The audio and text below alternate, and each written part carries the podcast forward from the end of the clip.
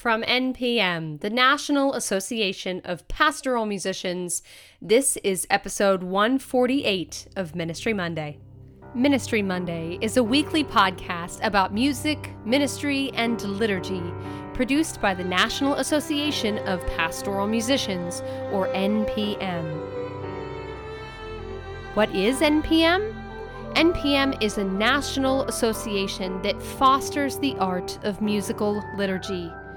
The members of NPM serve the Catholic Church in the United States as musicians, clergy, liturgists, and other leaders of prayer. For more information, go to npm.org forward slash join. Have a question? Email us anytime at ministrymonday at npm.org.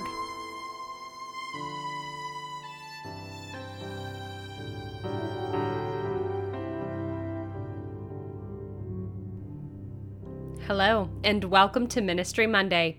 I'm your host, Amanda Bruce. Well, it's Monday of Holy Week, and we know that for most of our listeners, this means that we have a long but prayerful week ahead of us. For many of us, our music is mostly prepared at this point. All of the liturgy committee meetings are done, and Victimae Paschali Laudes is practiced and ready. And yet there are still things to do.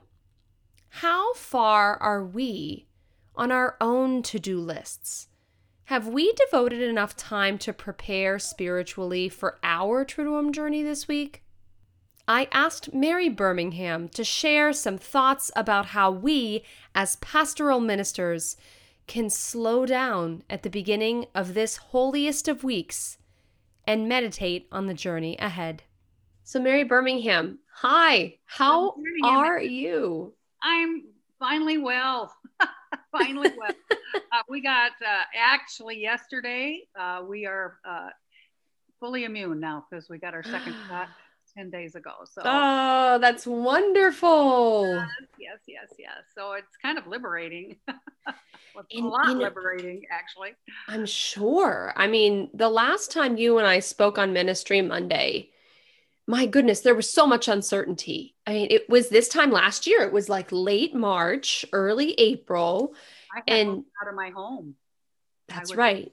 Friend living with her because my husband got COVID, but he got COVID uh, without symptoms, and mm. um, so I had been with him several days, but I, you know, I didn't get it. But at that point, we decided I'd better get out because I, uh, I've had a kidney transplant and I needed to, uh, I, I, my, course, my autoimmune uh, is deficient because of that and other issues going on. And I would be one of those high risk groups. So I was out of the home for about six weeks.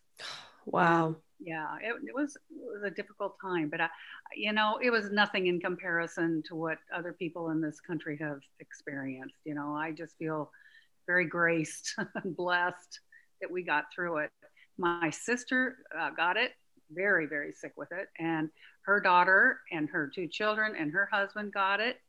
And uh, it, mild cases, but they were, you know, they were nevertheless sick. And um, so it's run the gamut in our family. Oh, and my two grandchildren got it, teenagers. So there, it's just no respecter of persons, this disease. It just mm-hmm. isn't. And, and I think the hardest part is you don't know what to expect you just don't. But right. I think the worst part of it, the, the worst, worst, worst part of it, are all the poor people and families who, whose loved ones ended up on a respirator dying alone. That to me is about the worst thing that anyone could experience. And so my heart has just been with them. I know.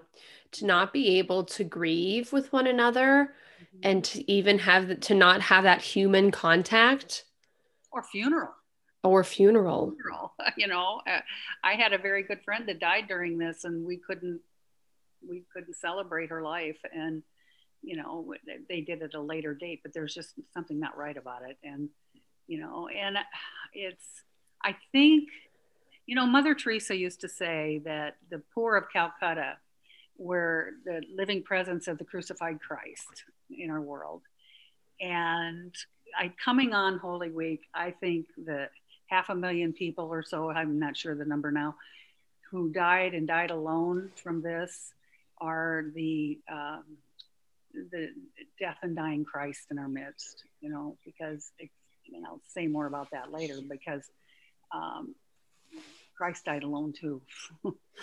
and uh, so they, I think they are a real symbol for us going into to the experience of Holy Week, which is yes, it's joyful and and we're given the image and it's brought into our presence of the risen Christ, and we cannot take that away. No matter what happens to us, we are a joyful people, and Alleluia is our song, you know. However, we are also a broken people and we are wounded people, and this year has brought that to the fore like nothing else. And um, so, as I was thinking about where to go with this, um, with this with our time together, the thought occurred to me that first of all, all the music ministers already have all their music planned, and so there's not a lot. There's not everything's like ready in motion. So, what what could this be? Well, I know from my own experience that um, these days are hectic for a music and liturgy person. You're concerned about the nuts and the bolts you're concerned about um, is all the music in order? Have we sufficiently practiced? You want to be concerned about good performance, yet not overly performed uh, liturgy, but liturgy that speaks. And, you know, are all my ducks in a row? And it's so hard as the minister. You come in kind of depleted before you even get started. And so um, I was thinking it maybe just a reflection for ourselves going into this holy time. And a few years ago, I wrote this poem, and um, it's really seen through the eyes of a uh, uh, of the elect who have just celebrated a rite of election or getting ready to celebrate it. But you know, it, it applies to all of us. It really does as we enter this holy this holy week. Um, so it's called "What Could Be Left, Sister Lent." I thought I'd uncovered it all. Layer by layer, I shed it all away. So what could be left, Sister Lent? Like a snake squirming from the casing of his former self, and the butterfly wrestling from the safe bondage of her quiet hibernation, I stand empty. A wonderful, curious new creation, chosen of God. Nakedly I gaze before discernment's interior mirror so, what could be left, Sister Lent? Sunday after Sunday, story after story, decision after decision gave way to an empty, vulnerable vessel ready for Easter filling. So, what could be left, Sister Lent? Like an air dried sponge, I stand waiting. For what do I wait? For firelight's illumination, for baptismal water soaking immersion, for confirmation oil sealing configuration, for Eucharist, bread, and wines, sumptuous celebration, for dying, for rising, famine, for feasting, for disease, for health, for those who are out to be one with the inn, to eat, to be broken, to be poured, to be filled to live by example, to die, to be food for the hungry, the lost, the blind, and the obstinate. I wait to give more of the gift already given, the sacrament of life for the sake of the kingdom. So, during these final days of repentance and ashes, to renew, to strengthen, and prepare for the banquet, is there more? Could there be more? One forgotten remnant of a life perhaps not yet surrendered, of blindness, repression, be it sojourn or Passover or Exodus event? I stand with my eyes opened, my heart in my hand. What could be left? Only you know for sure. So do what you will root out from the core all that might keep me from the life you intend of thanksgiving, of service, and praise till the end. So I think for us as music ministers, I think it's it it uses all the themes that we so cherish in the Triduum uh, to invite us to empty our, ourselves. And it's going to be really hard to empty ourselves as we prepare for this. It's re- I can tell you for 32 years, I found that very difficult to empty and empty myself to enter in, to give, you know, out of my out of my want, I guess, you know, to just put it all out there and say, you know, we would always pray as a choir before every liturgy throughout the year for the needs of one another. But for this time, we prayed that that we bring the death and resurrection of Jesus to the people of God uh, through our sung prayer, and to see it as sung prayer, um, and God will do the rest. If we get so caught up in the things um, I think that it's uh, it takes away. I, I, think it's perceived too. You know, sometimes it's a fine line to cross that line from um, from performance to ministry. I always asked myself, you know, what is this we're doing here? You know, is this about you know, showing how great the choir is, or is this about leading the community into the Paschal mystery, into the Exodus event, so that they are they are there and it is now.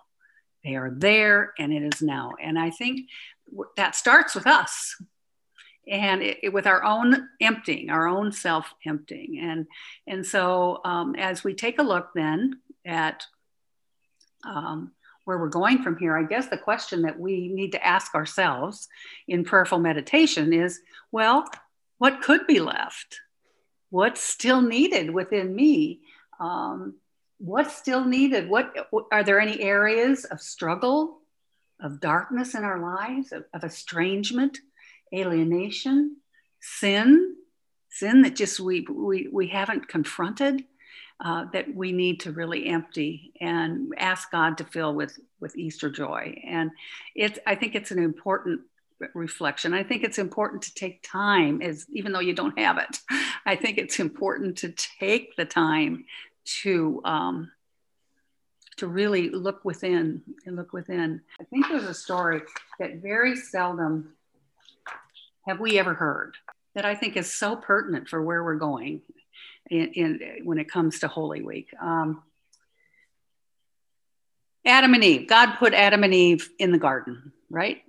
And they wanted to be just as powerful as God. And so, you know, they sinned. So God said, Out, you're out of the garden. And what did he do? He put an angel with a flaming sword to the east entrance of the garden. Why did he do that? Because from that day forward, um, it was believed you would die if you looked on the face of God. You had access to the face of God and you've lost it. So now he put a, a, sentry, an angel with a flaming sword to guard the entrance so that anyone who looked upon God would die. Okay. Now,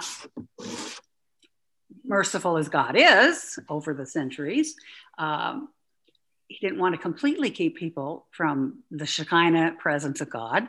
And so Joshua, the high priest, once a year on Yom Kippur, the Jewish people were given the privilege of gazing upon the presence of God through the high priest. Okay, and in the uh, uh, in one of the scriptures, uh, Joshua was the high priest, now, you got to understand what, what would go into this celebration. For weeks ahead, Joshua, the high priest, would be completely purified. Cl- garments, he was allowed to go into the temple. His garments had to be cleaned. Everything had to be purified. He would go in and say prayers, come out again, go through the same ritual again of purification, et cetera, et cetera, to be worthy to, to view the presence of God in the Holy of Holies, which the Jewish people were not allowed to go to see or be there. However, they did have access through the high priest. Okay. So there's a scripture, it's in Zechariah. So Joshua's now standing in all of his beautiful glory. And He's standing before the angel in this scripture, clad in filthy garments. Now, to, to the Jewish people, that would have been an absolute abhorrent situation. Here's the high priest in the Holy of Holies, all he's done to become clean, and now he's just filled with filth. Okay. So, what the reading says there's one coming ahead of you you know the branch the one that's going to come ahead that, that's going to make you clean. So it foreshadows in that the coming of the messiah okay? So it, there was no greater defilement as far as the jewish people were concerned. Well god gave them access then to um, at least be in his presence once a year. But what about the gentiles they were given nothing absolutely nothing. So when when scripture said that salvation was for everyone how are the gentiles going to be saved then? How are they going to be saved? We needed a messiah. We needed the christ okay? So what did it all mean then okay? So there's joshua which was also the name for jesus you know there's no accident there the new shoot would come and remove all sin in a single day. In a single day. So, about the sword, divine retribution. It was a huge thing. Jesus did. Jesus came to bear the sword. He took it upon himself on the cross. He, he bore that sword on his cross. And it's not an accident that the curtain was torn in the temple from top to bottom with uh, images of, of sword, of course. So all that went before no longer were those rituals needed because now Jesus was the one who would take upon himself the sins of the world. The sin, the sin of Adam and Eve, the sin of all humankind would take place when he would bear the sword on the cross. Okay, so what does it tell us about the Christ of Holy Week? The Christ of Holy Week is the Christ who experienced our humanity in its complete and utter fullness. Complete and utter fullness. God knew that if He didn't send Himself, if He didn't send His Son to walk in our shoes, that we could always say, we could always say, oh yeah easy for you god. You're god. We're just humans you know. It's easy for you to just say embrace our suffering. You don't know what we have to live through down here. I mean come on give me a break. Uh, yeah you love us but you know fix us you know heal us. You know don't let us go through this garbage anymore. And so he knew he had to send a part of himself who could experience the fullness of the human condition the fullness. So, what did Jesus experience? He experienced poverty, he experienced alienation of his family and friends. Even in Mark 6, it seems that it, it would appear from the scripture that even his mother was a little bit upset with him. He experienced having to always explain himself. He experienced betrayal.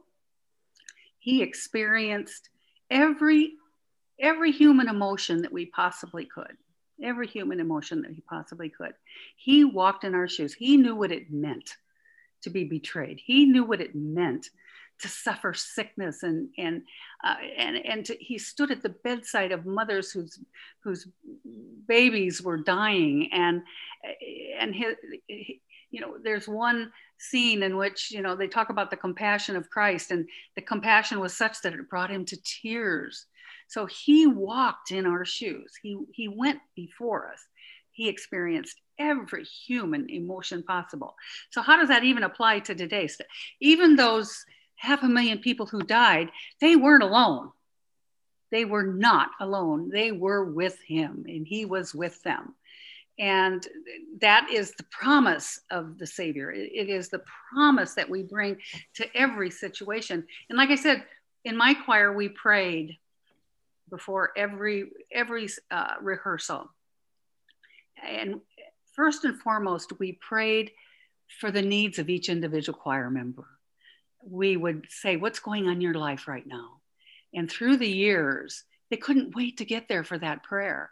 And we saw miracles happening all the time.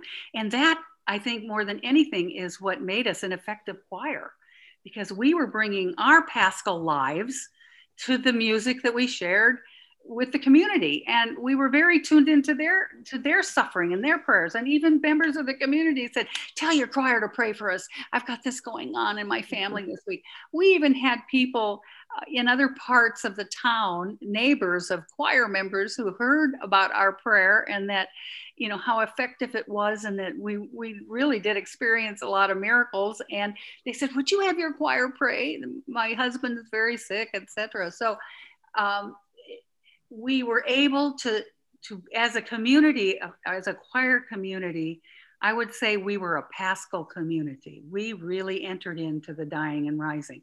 So we also brought that then to the triduum you know to our you know the mother of all feasts the feast that celebrates that christ was willing to be tortured to to die to take our sinfulness upon him. But in doing that, we join our sorrows and our joys to the cross. But I think there's one thing that is significant that I think about all the time. Um, and I think particularly this year is so pertinent. Sacramental theologian uh, Marie Louise Chauvet uh, said that in every sacrament, and of course, isn't the Triduum the mother of all sacraments? In every sacrament, so we're talking here Good Friday, Holy Thursday, and Easter Vigil, etc. Okay, but every sacrament we celebrate. There's a mystery that is embodied and that we have access to in every single sacrament. He said, what I said before that Jesus took on every human emotion, every human sorrow, every human joy, and he lived it.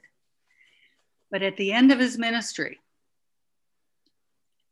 the Father said, You have one more thing to do. So here's the Son and the Father. He said, In every sacrament is the drama that takes place between the Father and the Son on the cross. Now we just think, Jesus was divine, so he just knew ahead of time, you know, what what his father's plan was. But the human side of him doesn't reveal that. And in the synoptic gospels, it we're not he does not have that full sense of, you know, oh, I don't have to go through this. God's, you know, not going to he's going to yes, he had the confidence and the faith that God was going to take care of him, but he did not know all the details. So, here's Jesus on the cross he looks up to his father. The father who could send armies to save him, the ar- father who could come down, whisk Jesus up in his arms, and bring him right to the throne, the father who could say, It's okay, it's okay. But he let Jesus be in a state of unknowing. And I think we are so privileged there is the scripture, my God, my God, uh, Psalm 22, why have you forsaken me? In the early days of um, when they were fixating the canon, uh, the fathers that were working on that wanted to eliminate that phrase from the scriptures because they thought it showed Jesus in despair. And luckily for us, they left it in there because it shows the humanity of Christ who is saying to his father, Why have you abandoned me? What have I done? You know, I thought that we were, you know, the kingdom. Uh, I thought, I thought that. But the father says, There's one more thing you have left to do if you are to fully embrace the human condition. One more thing you have to walk through the portal of death alone because every human being does. And I've thought of that in relationship to all the dying this year. All those folks that had to walk through the portal alone with Jesus waiting on the other side. But that cloud of unknowing as you walk through that portal to the arms of God you're just not sure. And Jesus had to go there first He had to go, he had to experience death. And in experiencing it, he conquered it. He conquered it for us. So I think going into Holy Week, I think it's important for us to have that image that Jesus, like, had the same questions we do. I know um, for my own life, going there were there. I may have talked about this before, but we went through a period of that. It was like waiting for the other shoe to fall, and every other day it did. You know, mm-hmm. my uh, one of my children had um, serious, serious mental illness. My daughter lost a baby to miscarriage. My other daughter was present at, um, lived across the street from the World Trade Center on 9 11. Uh, you name it. And we had experienced it in the span of several years. And, you know, it, it I kept saying, Lord, if this is how you treat your friends, it's no wonder you have so few. Like St. Teresa, you know. And I was at the point myself where, oh my God, my God, why have you abandoned us? I was in the middle of comps and my very sick son showed up. St. John's in Collegeville, they were wonderful helping me get him into a hospital, but you know, that's another story. But shortly after that, I I was in chapel and I just I said, I'm sorry, God, I need a sign. Why have you abandoned us? Why have you abandoned us? We're just not, we're just not seeing any answer to prayers and haven't in a, in a few years. I no sooner got those words out of my mouth and I was looking for thunderbolts to come down, but my daughter called and she said, Mom, sit down. She said, Flip's coming home from Afghanistan. Her husband was sent to Afghanistan and he was there for two years and we just had no idea when he was coming home. And he's coming home, mom. Well, a little backtracking. Before he left, my mother had a great devotion to Saint Maria Goretti, and patron saint of people who experience violence. And so I gave him my her first uh, first degree relic to take with him. In, and I said, we will pray that novena that you come home safely to us. And so I'm in chapel praying. My daughter calls me and she says, Mom, Flip's coming home. And um, she says, Now sit down. She says, I can't give you the date, but I can, you can count back nine days from his birthday. And that'll be the day he'll be coming home. So I'm saying, Lord, I need a sign. I need a sign. I need a sign that you're with us my son in law returned home on the feast of St. Maria Goretti. Wow. God will give us those moments. He will give us those moments, but He wants us to walk through the fire with Him. And He'll give us the strength to do it.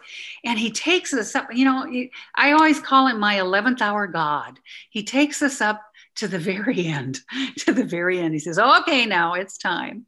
So I think going into Holy Week again, I would say, what's going on in your life? You know, where do you need God to enter in? Where do you need to see the Shekinah glory of God, the presence of God?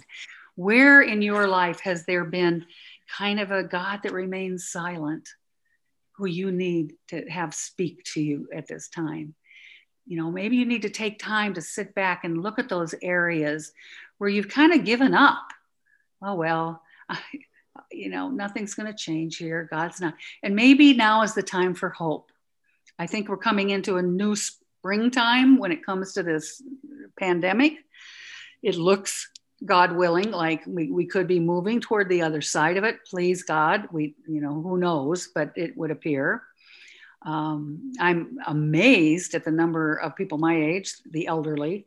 I'm amazed at what I read, heard this morning 60 some percent, 69% of the elderly have been vaccinated, um, which is huge. So there are things happening that seem very hopeful. Um, but I think we have a whole lot to learn from this year. We have to we have a, to learn what's important, and maybe our petty animosities need to be thrown by the wayside. Um, I know what's near and dear to the heart of God, and sometimes we forget this is care for the poor and care for the immigrant and care for for those who have nothing and have no voice for themselves. Uh, uh, John Paul, he he put out an apostolic letter that said what is crucial to our spirituality is to confront the social sin in our lives. You know the social sin in our lives. Yes we do a pretty good job as catholics about our personal sin. I mean we talk about it a lot and we have it on the floor but how often do we talk about our participation in social sin? You know the things that keep people broken the things that keep people down our unwillingness to reach out to those who have no one to speak for them. Um, and that is exactly where jesus would be if he were walking this earth. That's where he would be at the border. He would be in the pubs trying to reach out to broken people and he would be on the streets. He would be in, in the movement that keeps people of color down. And so i think also going into holy week remembering that jesus took all of that with him all of that with him is are we participating in that? Are are we a voice are we a voice that says no more you know? Does our music reflect justice or like the temple prophets? Is it just isaiah you know lambasted the the liturgists saying you know you're you're self-serving you know praise praise praise is all you're doing but it's not reflected in how you're living so i guess the other question we bring to the table here if this is the feast of paschal mystery par excellence, which it is. That means the death in all of its ramifications, but the rising again, the joy of the resurrection, knowing, knowing that Good Friday isn't the whole story.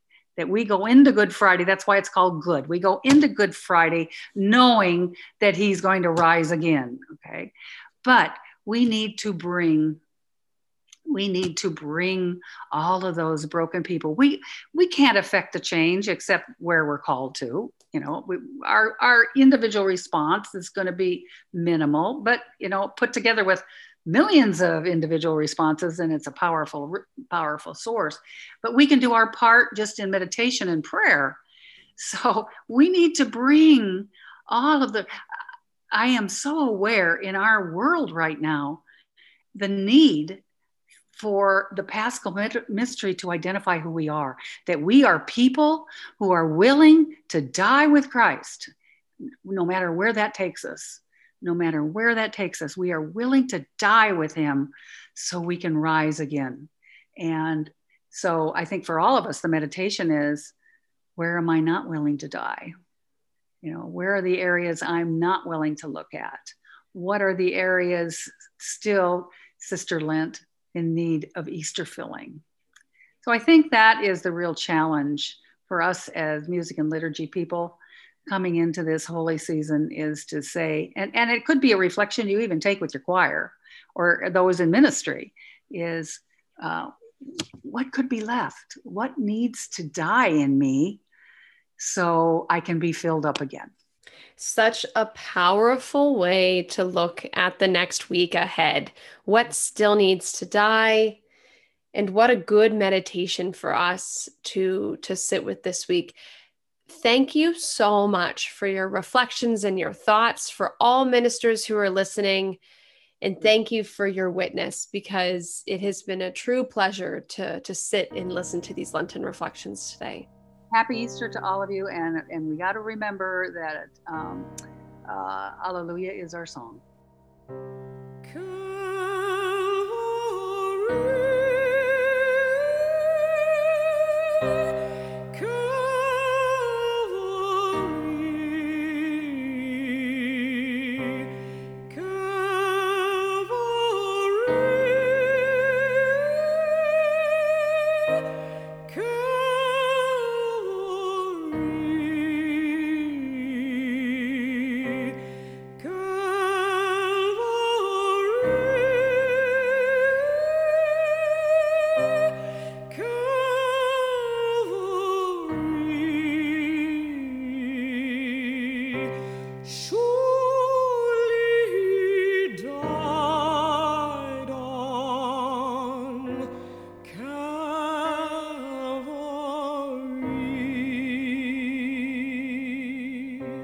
Thank you to Mary for her time today, and thank you for taking the time to listen at the beginning of a very important week in ministry.